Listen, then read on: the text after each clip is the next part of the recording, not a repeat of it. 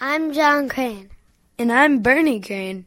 You're listening to the Jazz Session with our dad, Jason Crane.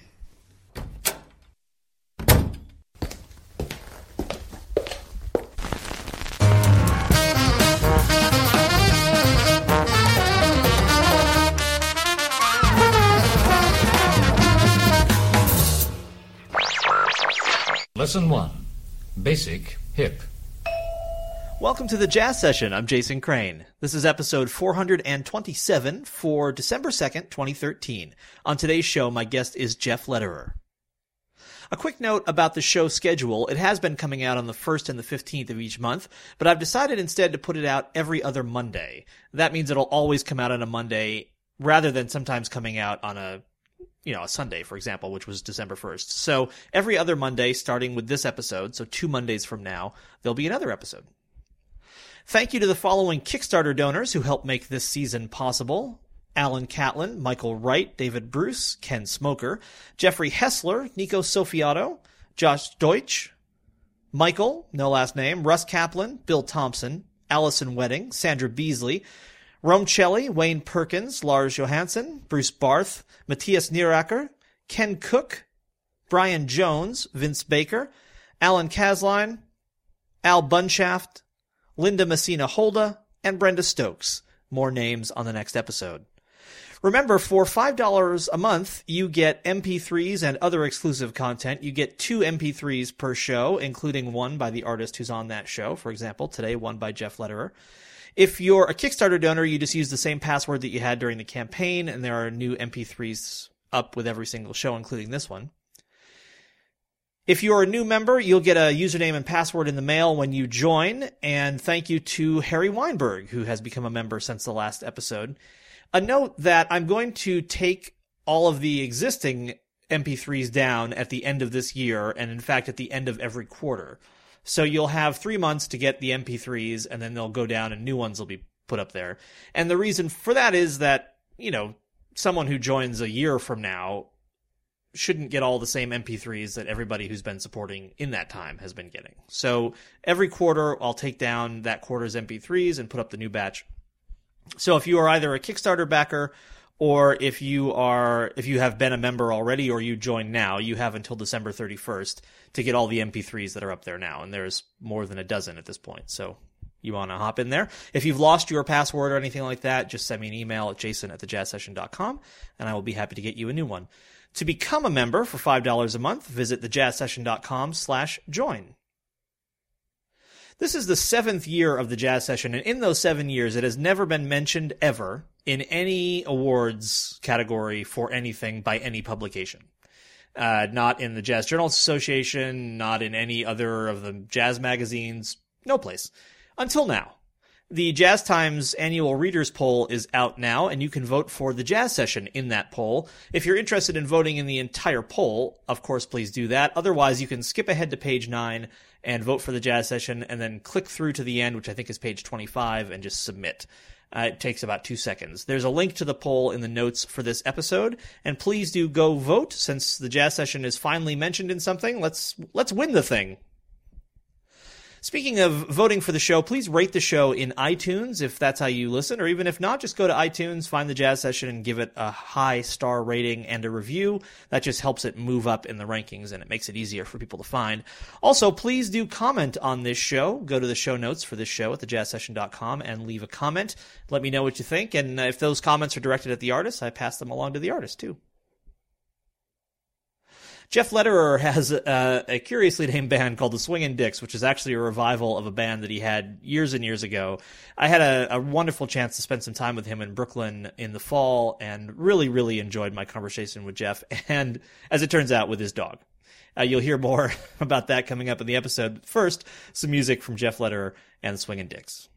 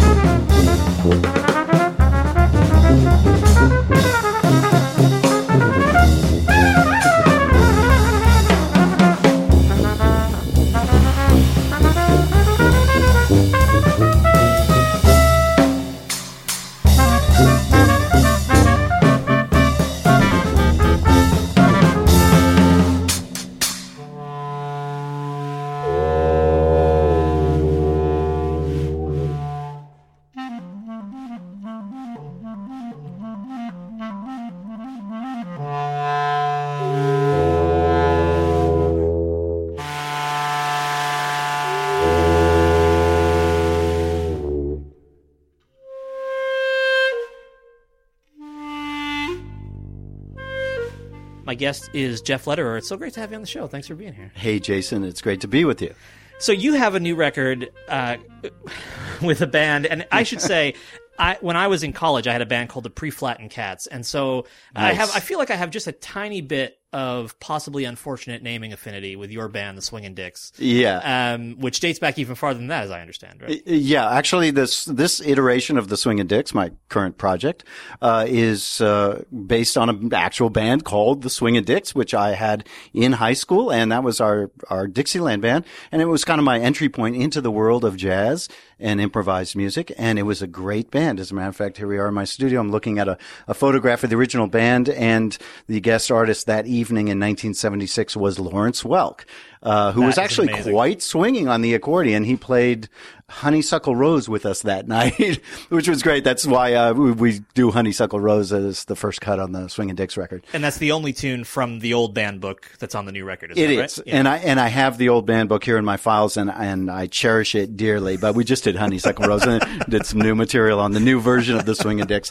and uh, the band in high school was called the Swingin' Dicks, and we traveled around California. We played trad jazz conventions and that kind of thing, um, and uh, it was a great experience and a great entry point into jazz. When we did those gigs at the conventions, it was largely like old white people at the conventions, and uh, we had a couple of pseudonyms if the name Swing and Dicks wasn't going to work. So we had uh, the Dixie Kings was one of the names. Nice. Uh, let's see, Bourbon Street Combo. We we had a very many pseudonyms, but the uh, name of the band for us was the Swing and Dicks. So I thought I'd bring it back for this project. And we should point out for people who are just hearing this and not seeing that it's it's swing the letter N and then D I X as in Dixieland. It's not quite as blatant as swinging and dicks. as we would think, Absolutely. right? Yeah. And, it's and- classy. In other yeah. No, no, it's very classy. Um, from stage, I often will just announce it as the, my swing and Dixieland band. And, you know, depending on the audience members who's out there, I, my, my desire is not to offend anyone, but I mean, I already, I have this other group called the Shakers and Bakers. So I'm kind of fond of that N apostrophe. I can't get away from it. I Right. don't know why. So swing and Dicks. Before we talk about the the current album, just, you said something that I thought was really interesting. Um, I guess that I read somewhere about how entering jazz through the the trad jazz world, for want of a better term, in many ways put you more in contact with collective improvisation than entering it through uh, other genres that you might have gone through at the time, like the big band world or uh, even the small combo world. That trad jazz had a lot of collective improvisation in it. Could you say something about that? And Yeah, clearly there's a super strong connection between the world of traditional jazz and kind of, you know, the world of more open-ended improvisation, which is what I've been doing for the last, you know, 25, 30 years. And, uh, it has, uh, a lot to do with, like I said, the collective improvisation. It also has a lot to do with the focus in traditional jazz on the melody rather than the chord changes of a song. So in my original Swing and Dixieland book from my high school band, basically I, I primarily have melodies sketched out. There's isn't a whole lot in there in terms of chord changes. And when you blow, you kind of blow the tune and then whatever direction you want to go on that tune.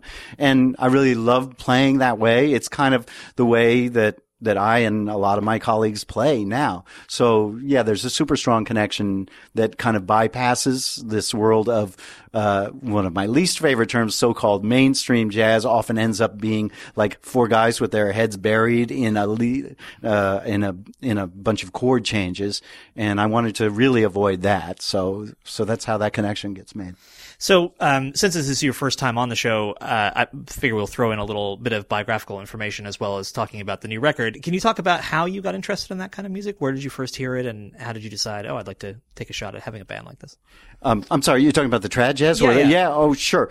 Um, really, it was through this band in high school, and my best buddy was, uh, I like to mention his name. He's no longer with us on, on this planet. His name's Jeff Walker. He was a young clarinetist, and me and him met at uh, age 16, 17. And we were, uh, he was kind of uh, way into Benny Goodman. And I was uh, the progressive one. I was into Charlie Parker at the time, but he kind of drew me back into those earlier things and Sidney Bechet and all. Um, so that's how that started. And like I said, our focus was was on the vibe and melodies and never ever did we discuss the concept of forms of songs or chord changes. It was always just a tune that existed. And then what you would do afterwards is just play on the tune.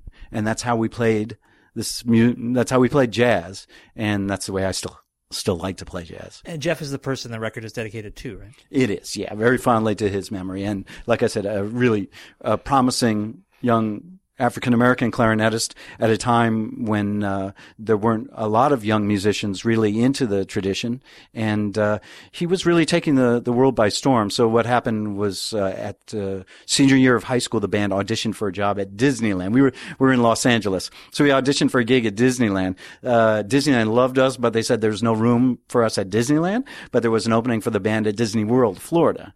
So the band took the gig, and I had to make a decision whether I was going to go with the Dixieland band to Florida or was I going to start college? And I chose the college path. It's kind of like the game of life. So it was Oberlin over Orlando, I guess. yeah, I picked Oberlin, which was like, you know, like in the game of life, pay $50,000. You're going to college. The rest of the cats went to Disney World. They started making money. Jeez, what was I thinking? But anyway, so they played that gig at uh, at Disney World, Florida, for a couple years. But you know, I, that lifestyle, being an employee of Disney, can be very, very regimented. It went very badly for some of the cats, and um, the band ended up kind of breaking up. And there was there was some really unfortunate stories that came out of that experience. And one of them was Jeff's story, and so he actually he passed at a very young age from you know some unhealthy lifestyle stuff. Sure. Um, but uh, but the record is fondly dedicated to him.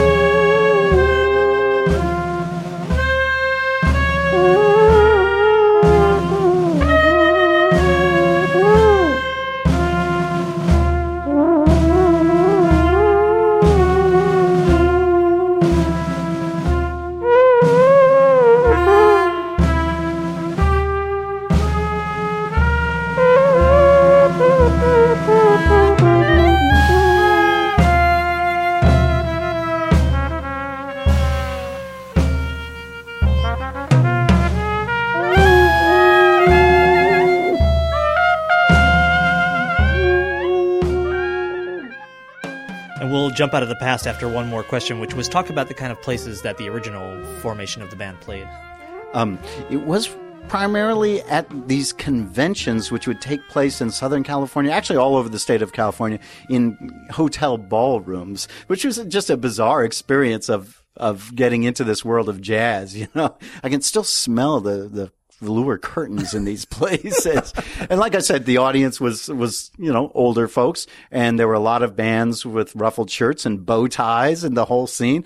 And we didn't really go for the ruffled shirt bow tie thing, but we had some little outfits to wear.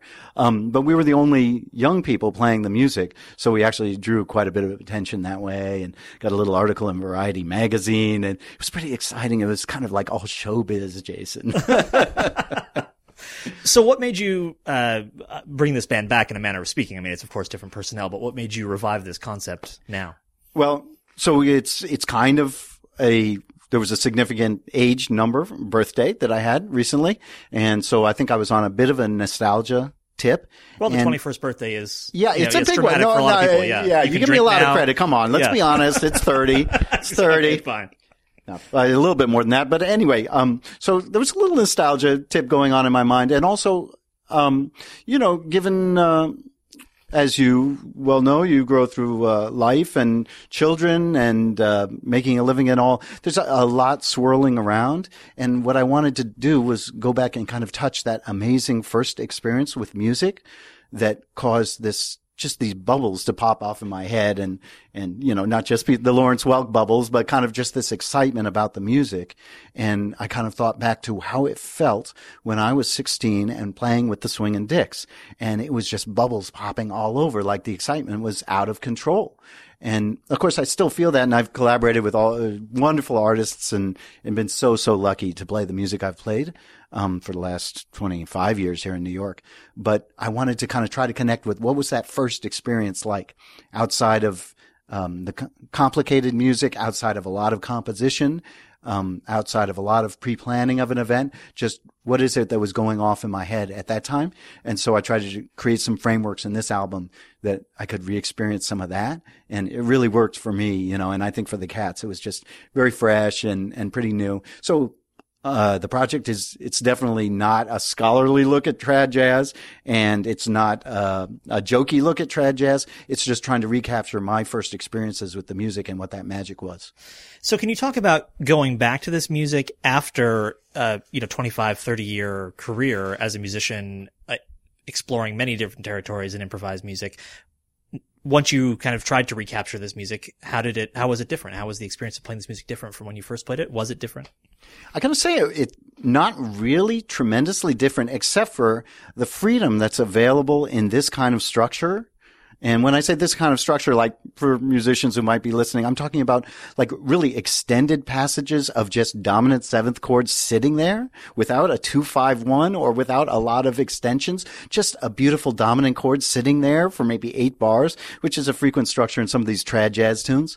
Um, it's the freedom that that allows and maybe when I was younger, I didn't realize that that was called freedom.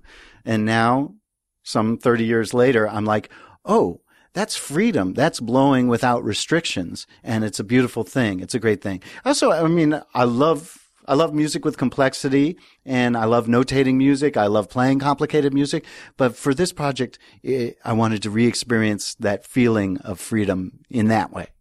And so what kind of charts, if any, did you bring into these sessions? Um, well, I was really tempted just to bring in the original Musty charts from the from the high school band, and that was that was a concept. I think the first time I tried this out at at home here, it was uh, just inviting some cats to play that book.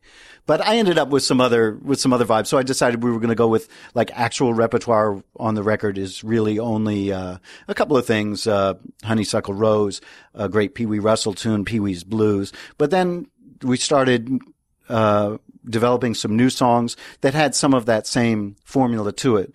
Um, so I wrote a couple of things. Uh, Kirk Knuffke, the cornetist, wrote a couple of, of open-ended things, and Matt Wilson made a great contribution with his song "Nibble," and and so we kind of went from there.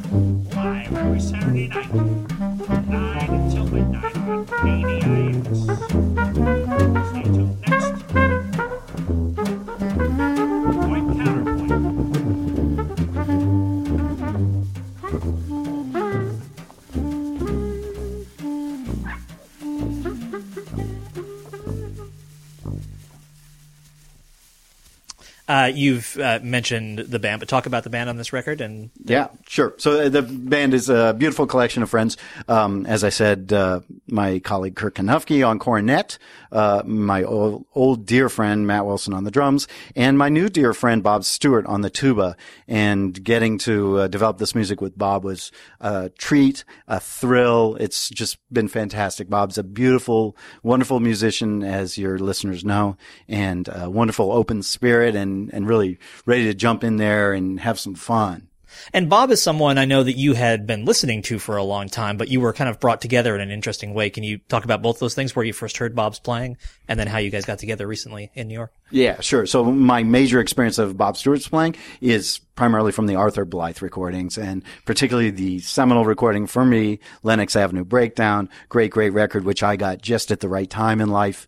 Um, and that would be, I don't know, maybe I was 18 or 19 and hearing that music. I was 18 or 19 because me and the drummer Jerry Gibbs were playing a lot of that time. We had a kid band, another different kid band in LA and we tried to play all the tunes from that record. So love Lenox Avenue Breakdown, love Arthur and love Bob Stewart. So that was my first experience of Bob's playing. Of course, he's done so many great things over the years.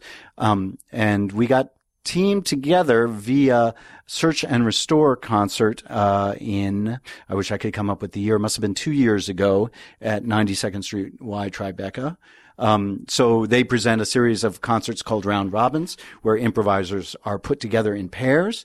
And uh, I got the lucky card because I I heard I was going to play with Bob Stewart, and I was like, yes, insert hand gesture here, yes. So is there something different about having a tuba holding down the bass part as opposed to a bass, the more traditional instrument? Yeah, certainly. There's a it's a whole different sound world with the tuba, and of course that depends on on the musician. And there now we can say, in part due to Bob's legacy, there are many many great tubists out there. Tubaists, tubists. Did I do that right? I think it's tubists, but I I wouldn't bet a ton of money on it, but that sounds right to me. Yeah, no, let's let's go with tubists.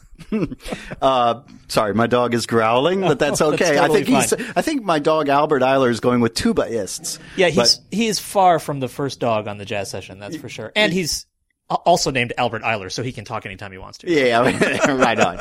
Um, so anyway, uh, the the sound world of the tuba. First of all, the where the vibration comes from is very very different. And when I got on stage with Bob at uh, at 92nd Street Y, the, I was just amazed with the sound, feeling of swing. Do you think we need to do a pause? I think we- I think Unless I mean if if there's something you need to do so to ma- I can actually kick him out. Sure, that's fine. I think that would work rather than you Wow, having to we're edit a kicking lot. Albert Ayler off the jazz session. Albert. This is a low a low Yeah, moment okay. low moment in the show. Let's do this. Albert. Albert. Come on. You're out. You're Ladies, out, buddy. ladies and gentlemen, Albert Ayler is leaving the building. That's fabulous. Yeah, great. Well, maybe you can use some of that. Yes, I. Oh, Oh, you I'm will. editing out none of that. Are you kidding me? I might use only that. yeah, right. Okay. Uh, So you're talking about where the sound world, where yeah, the yeah. So, I mean, when I started playing with Bob on stage, and we, of course, with these round robins, you don't prepare anything. You don't play in advance. And the idea is two musicians who hadn't played together before. Um, so it was, it was kind of like just putting my foot into a beautiful, warm hot tub because I just felt surrounded by warmth playing inside his sound and the sound with the tuba. It doesn't really emanate from the bell of the horn. It just kind of spreads out in the circular pattern. That's just, it's a delight to be in that beautiful pool of sound. And of course, with the bassist, um, I feel with most bassists that the sound can come from different areas, sound holes, uh, wherever it comes from, but it can be a much more pointed thing, which is also great. But with the tuba, I do feel like I'm kind of swimming in the sound, which is a wonderful feeling. yeah, and there listening to the record, there seems to be something for me about the way the rhythms are delivered by the tuba too. Something that's less, maybe it's less attack heavy. It's a little more like a thud and less like a punch or something like that. I don't know if I'm saying that right. Oh but- no, you've got that. You're right on, Jason. Because um, I think there's a thing with bassists and drummers uh, with the ride cymbal and the bass, and you know they get very brolic, the bass player and the drummer, about putting the the tip on it and putting the sound right at the point together on the ride cymbal and the attack on the bass what I find with Matt and Bob is, as you said, the, the attack can be, it can be a, a pointed attack, but more often it can be kind of this warm envelope of sound. Or, I mean, there's a million different ways Bob has of starting a note. I think that's one of the fascinating things is, you know, clearly he can use his articulation and his tonguing to start notes in a very pointed way, but he has many, many different ways of starting and stopping notes. And I think having that variety of sound available is really cool. And it gives the swing on this feel in this record a really different feeling. Uh, than when I'm playing with Matt and any number of great bassists, um, primarily Chris Lightcap that we play with. Um, it's a different feeling when I'm playing for with Bob and Matt for sure.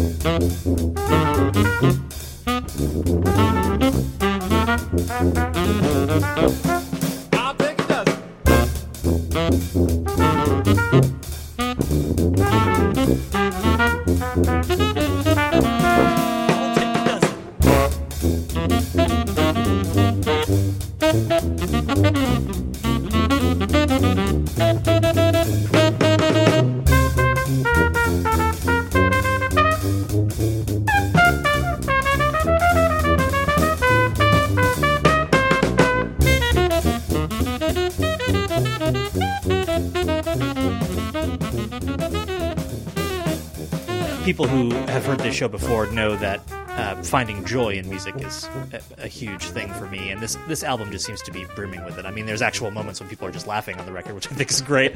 Um, but the whole record, even even the parts where you don't hear you guys talk, it, it feels like we are listening to you, just having a really spirited conversation during the entire album. I think. It, I, I hope that is that what the session was like. Is that what the was intended to happen? It, yeah, it certainly is what it felt like, and it was a, quite a short session. We made the record, as many of your artists um, that are on Sure. the show do. Made the session in four and a half, five hours, and not extensive rehearsal. And fortunately, the music didn't require that. And it was just, it really was joyful to make this record, and a lot of fun. And there's a little laughing left on the record, primarily because there was that much laughing going on in the studio. As a matter of fact, on the first song we recorded was Honeysuckle Rose, and there's a portion of the song where where the vibe kind of breaks down and Bob completely unplanned just starts in a different groove doing just a beautiful funky thing. And it was so deep. I, I this is just between you and me jason. The vibe was so deep that i i had to remove my shirt. So i removed my shirt in the studio and and started dancing at which point bob stewart kind of looked at me like geez what did i get myself involved in Oh, that's fabulous. Yeah. Well, good. I'll feel less self conscious when I, as I traditionally do, take off my clothes halfway through the interview. Then I've heard about yeah. that, Jason. I'm looking forward to that That's part. why- That's why people never invite me back twice. Was there anything that you had to say to uh, either Kirk or to Matt uh, or to Bob about the what the trad trad jazz feel or the, the feel in general that you were going for was about? I really don't know anything about the three of them and what experience they might have in that world, and whether there was anything you felt needed to be said about what you wanted it to feel like. Yeah, so there are guys um, in town in New York and well, of course, all around the world who are real trad jazz guys. By the way, we are not real trad ga- jazz guys, in case anyone had any doubt.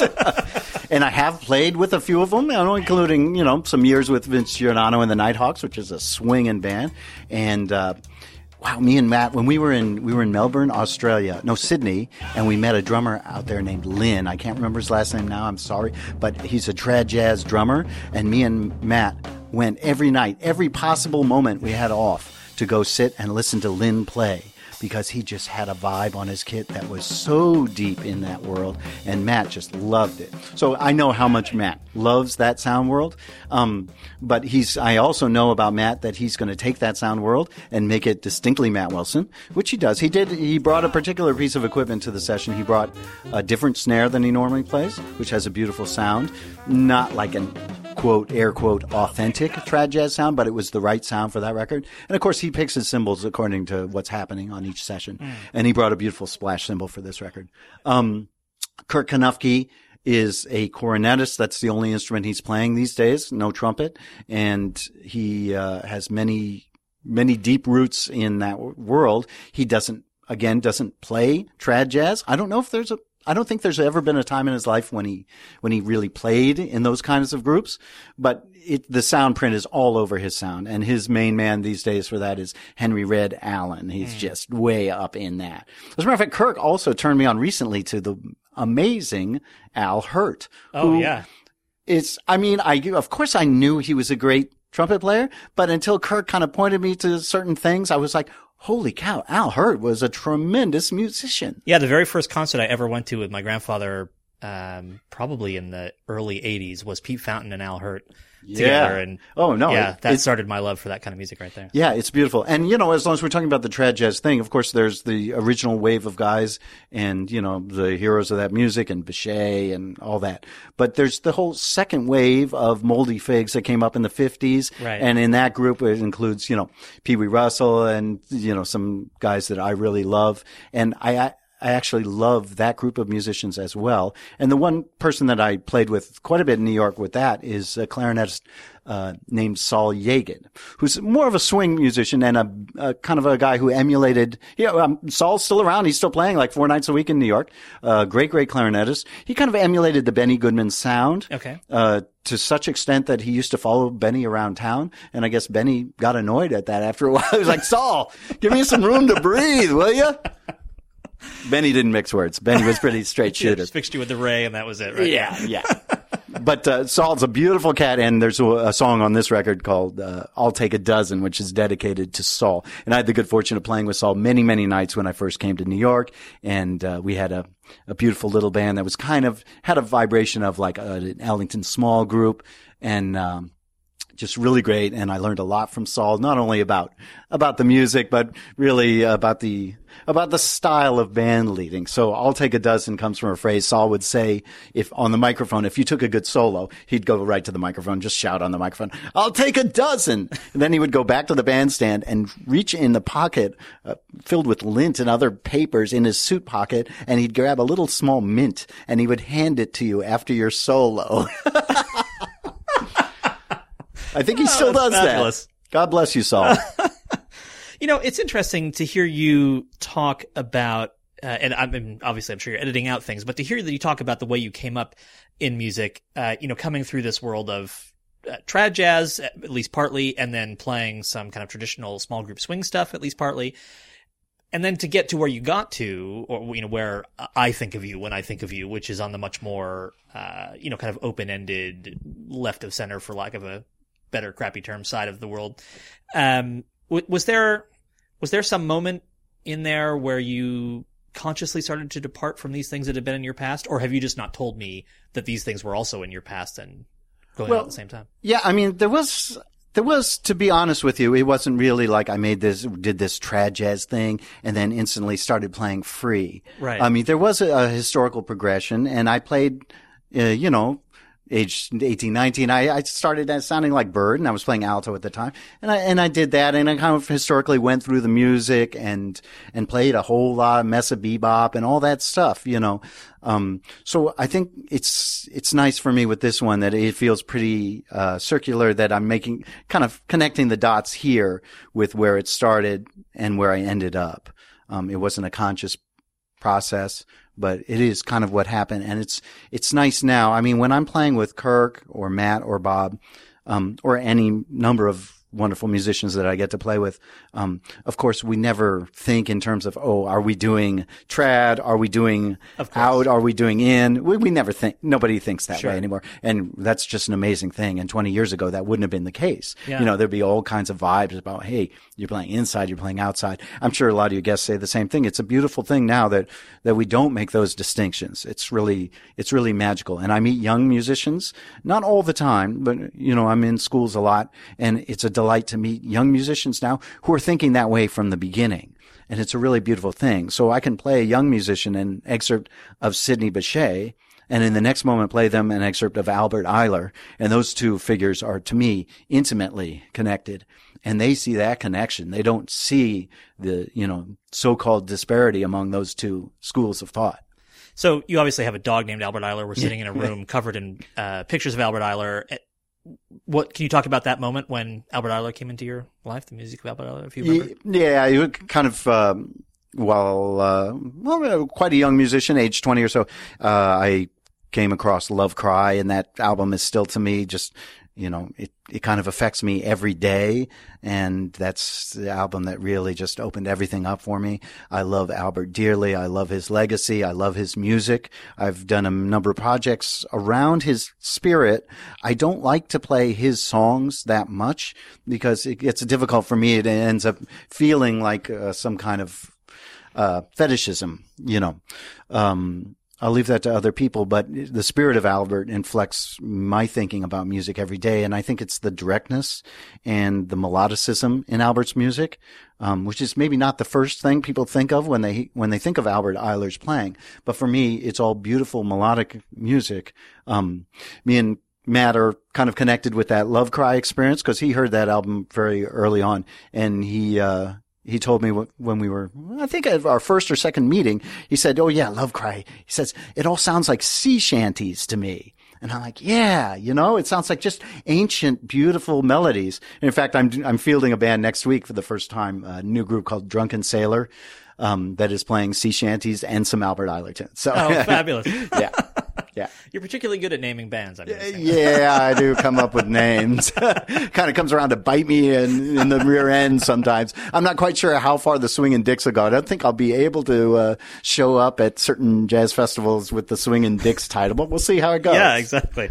Um, this uh, Swing 'N Dix record is out on your own label, and it's not the only thing that's out now on this label. You talk about uh, the other release. Yeah, um, my my own label is called Little i Music, and uh, I did a number of releases with my group, the Shakers and Bakers, on Little i Music.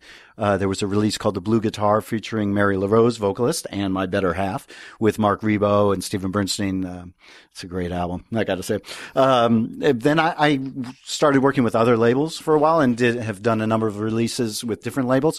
And now for these two, uh, I have two new projects, The Swing 'N Dix, and a new album of Mary's, which is called Reincarnation with string quartet. And I'm doing these two on my own label.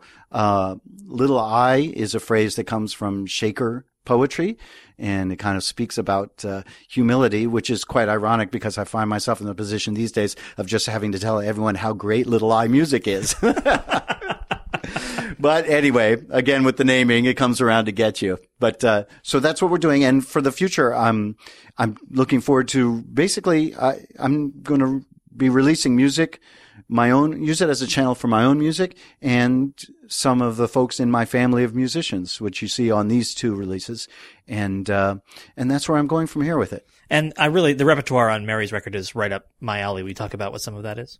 Uh, sure. So we, on Reincarnation, Mary's release, we're doing uh, a lot of compositions of Charles Mingus, Eric Dolphy, Ornette Coleman, and Mary is uh, a jazz vocalist who kind of extends the vocalese tradition into some of the language of po- post-bop music. Probably with a little uh, push from me, because she was uh, writing, you know, lyrics uh, to all kinds of tunes, and I was like, "Hey, here's an Anthony Braxton tune. That sounds like that could use a lyric."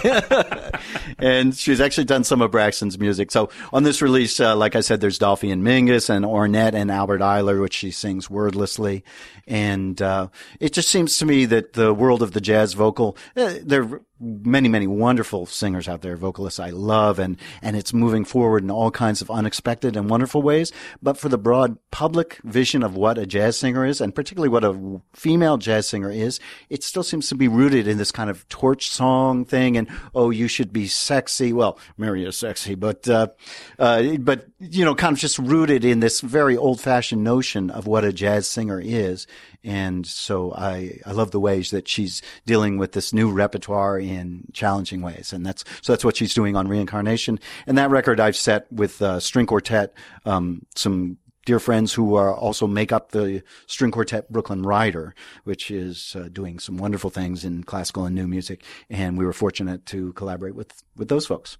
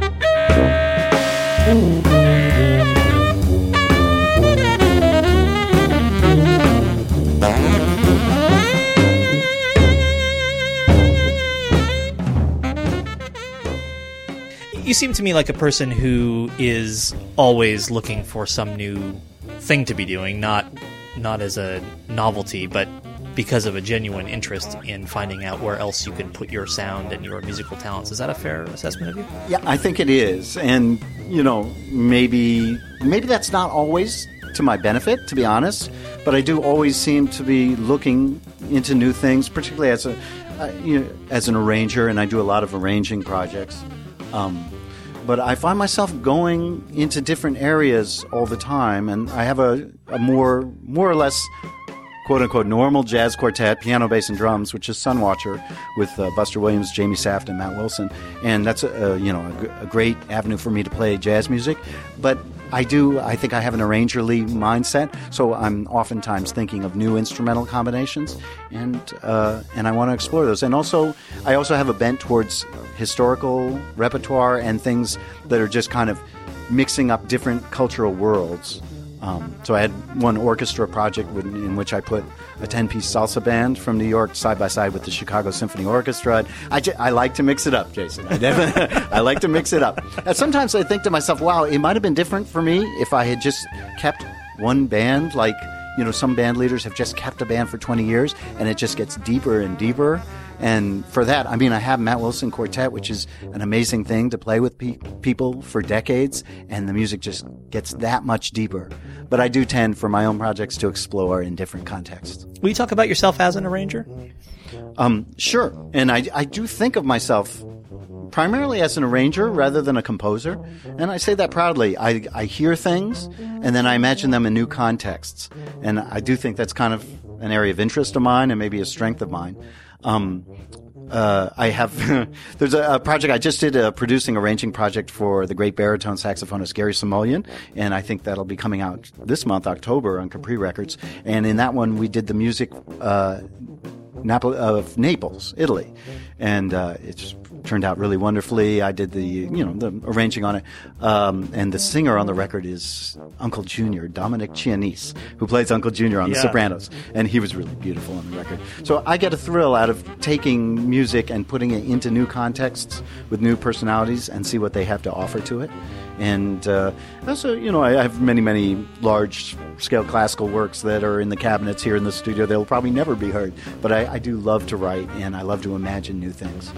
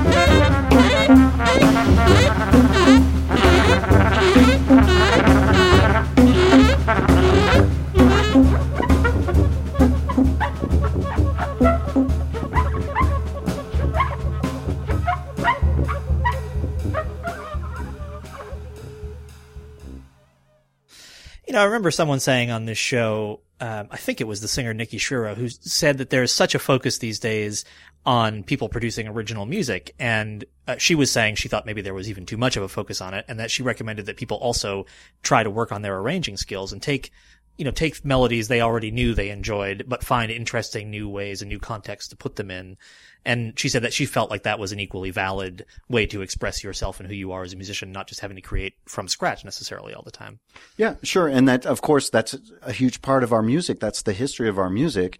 And if you look at undergraduate jazz departments now, uh, I meet young musicians who are primarily focusing on playing their own music, which is a beautiful thing. And of course, that's what we've kind of wanted all along, you know, is to be playing our own music.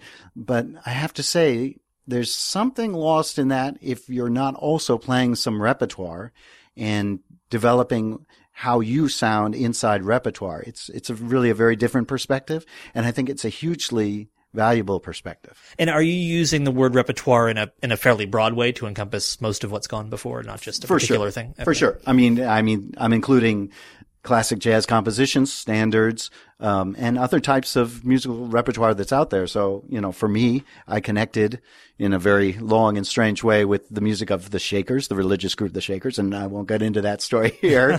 but I mean, that, that music spoke to me and I wanted to find out what it would be like for me to play through that body of music. And that and it has ended up being a very long and fulfilling project for me.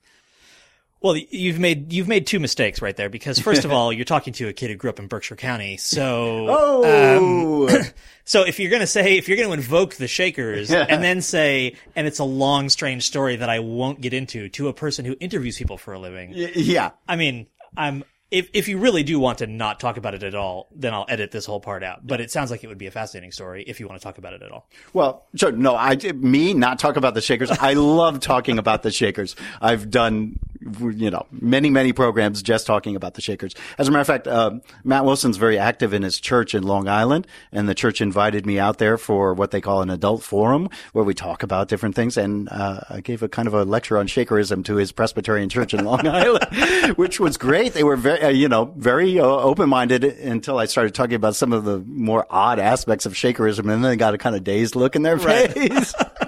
anyway, so the, the Shaper, Shakers were a utopian community that was founded in England, moved to the United States in 1774, and uh, they were an ecstatic group. They had these amazing worship services. Uh, they lived in uh, basically communistic societies in starting in upstate New York, expanding throughout America, uh, throughout New England, and even as far west as Kentucky during the mid 19th century, and peaking at about 5,000 members. Uh, and then it dwindled after that. And one of the reasons perhaps it dwindled is because the first rule of being a shaker is to be completely celibate. So there's not a, a really great growth perspective there. But uh, but I, I became interested in Shakerism just through a, a particular piece of contemporary music by the composer John Adams, which is Shaker Loops, which is a seminal piece and a, a wonderful piece. Uh, but whereas everybody else just recognized that that he was just doing a piece inspired by the feeling uh, of sh- experience of Shakers that he had growing up in New Hampshire, I decided, well, I really want to find out about this piece and I want to find out about traditional Shaker music. I found out quite quite rapidly that John Adams didn't really base anything in that piece on traditional shaker music. But when I went, uh, actually started at Brooklyn Public Library and found a volume of shaker tunes and, uh, there were many, many tunes that looked like typical Protestant hymns. But then uh, in the back of the book, there was some songs that were called the gift songs or the vision songs. And these songs were all in mixed meters and changing modalities. And most, most curious of all, they were not in English. They were in languages of inspired inspiration or, uh, you know, speaking in tongues, really. Um, and I was like, wow, this looks just like bebop to me. So I started exploring that body of music and I, I formed my group Shakers and Bakers to kind of experiment with that. And that's turned into a decade long project. And, uh, you know, eventually, uh, it, it became, uh, well, uh, uh, let's just say um, I ended up wearing a dress on most of the gigs, and and it became quite a performance piece, and we we love doing it. That's great.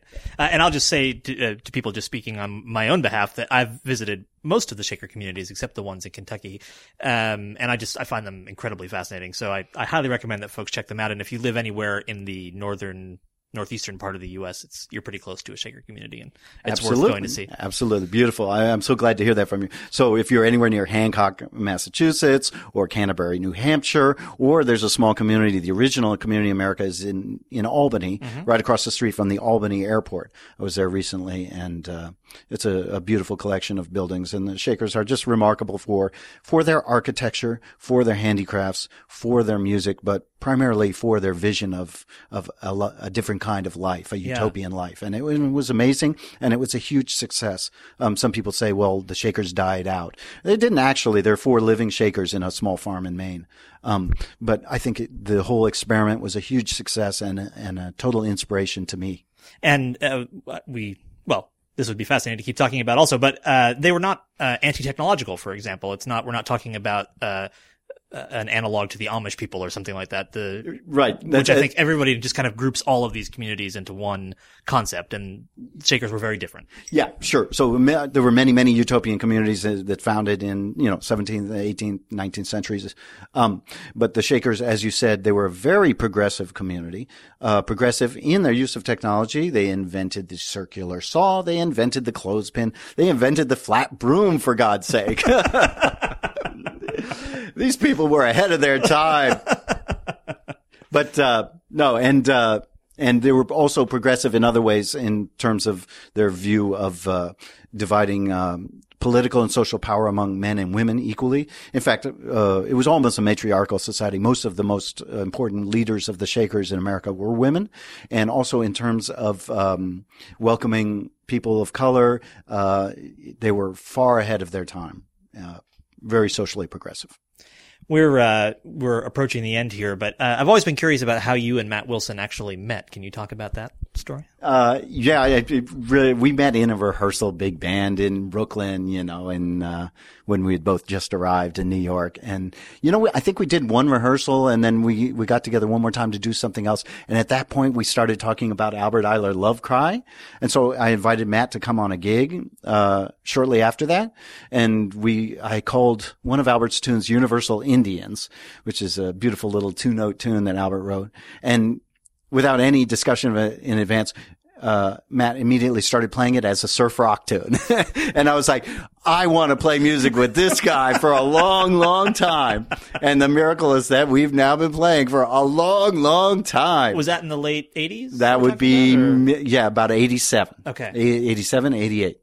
And, um, and 2013, and it's still and still we're going we're still going. I, what can I say uh, about Matthew? Matthew is uh, a dear friend, and oh, as as you know, Jason, wonderful human being, and uh, the way the way he conducts his life, the, his family life, and his music, and it's it's all just really one one thing, and uh, he and I have a connection that's that's really deep, and I'm really fortunate to have him as a friend, first of all, and to play music with him.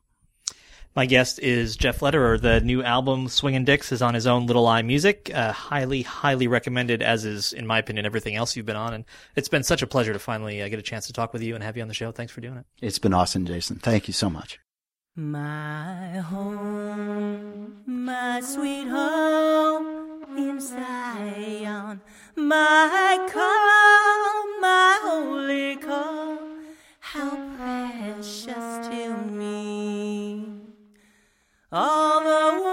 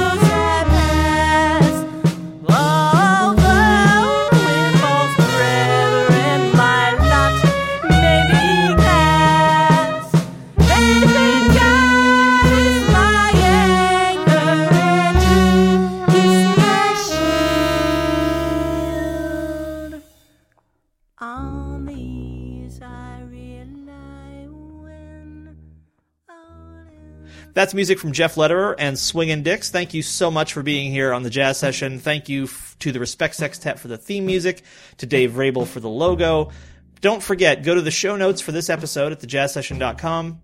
Click on the link to the Jazz Times poll and please vote for the jazz session. If you don't want to vote in the entire poll, you can just click through to page 9, vote for the jazz session, click through to the end, which I think is page 21 or 25, and submit. If you need a Wikipedia page or a bio or a press release or any other writing done for you, please visit cranewrites.com for rates and samples. I've done a lot of work for artists that you'll know and probably artists that you play with, and so if you're interested in those services, visit cranewrites.com and drop me a line. And that's it. Remember, the new show schedule is every other Monday, so two weeks from today, if you're listening to this on December 2nd, there'll be a new episode. So until then, have a wonderful couple of weeks and come back next time for another conversation about jazz on the Jazz Session.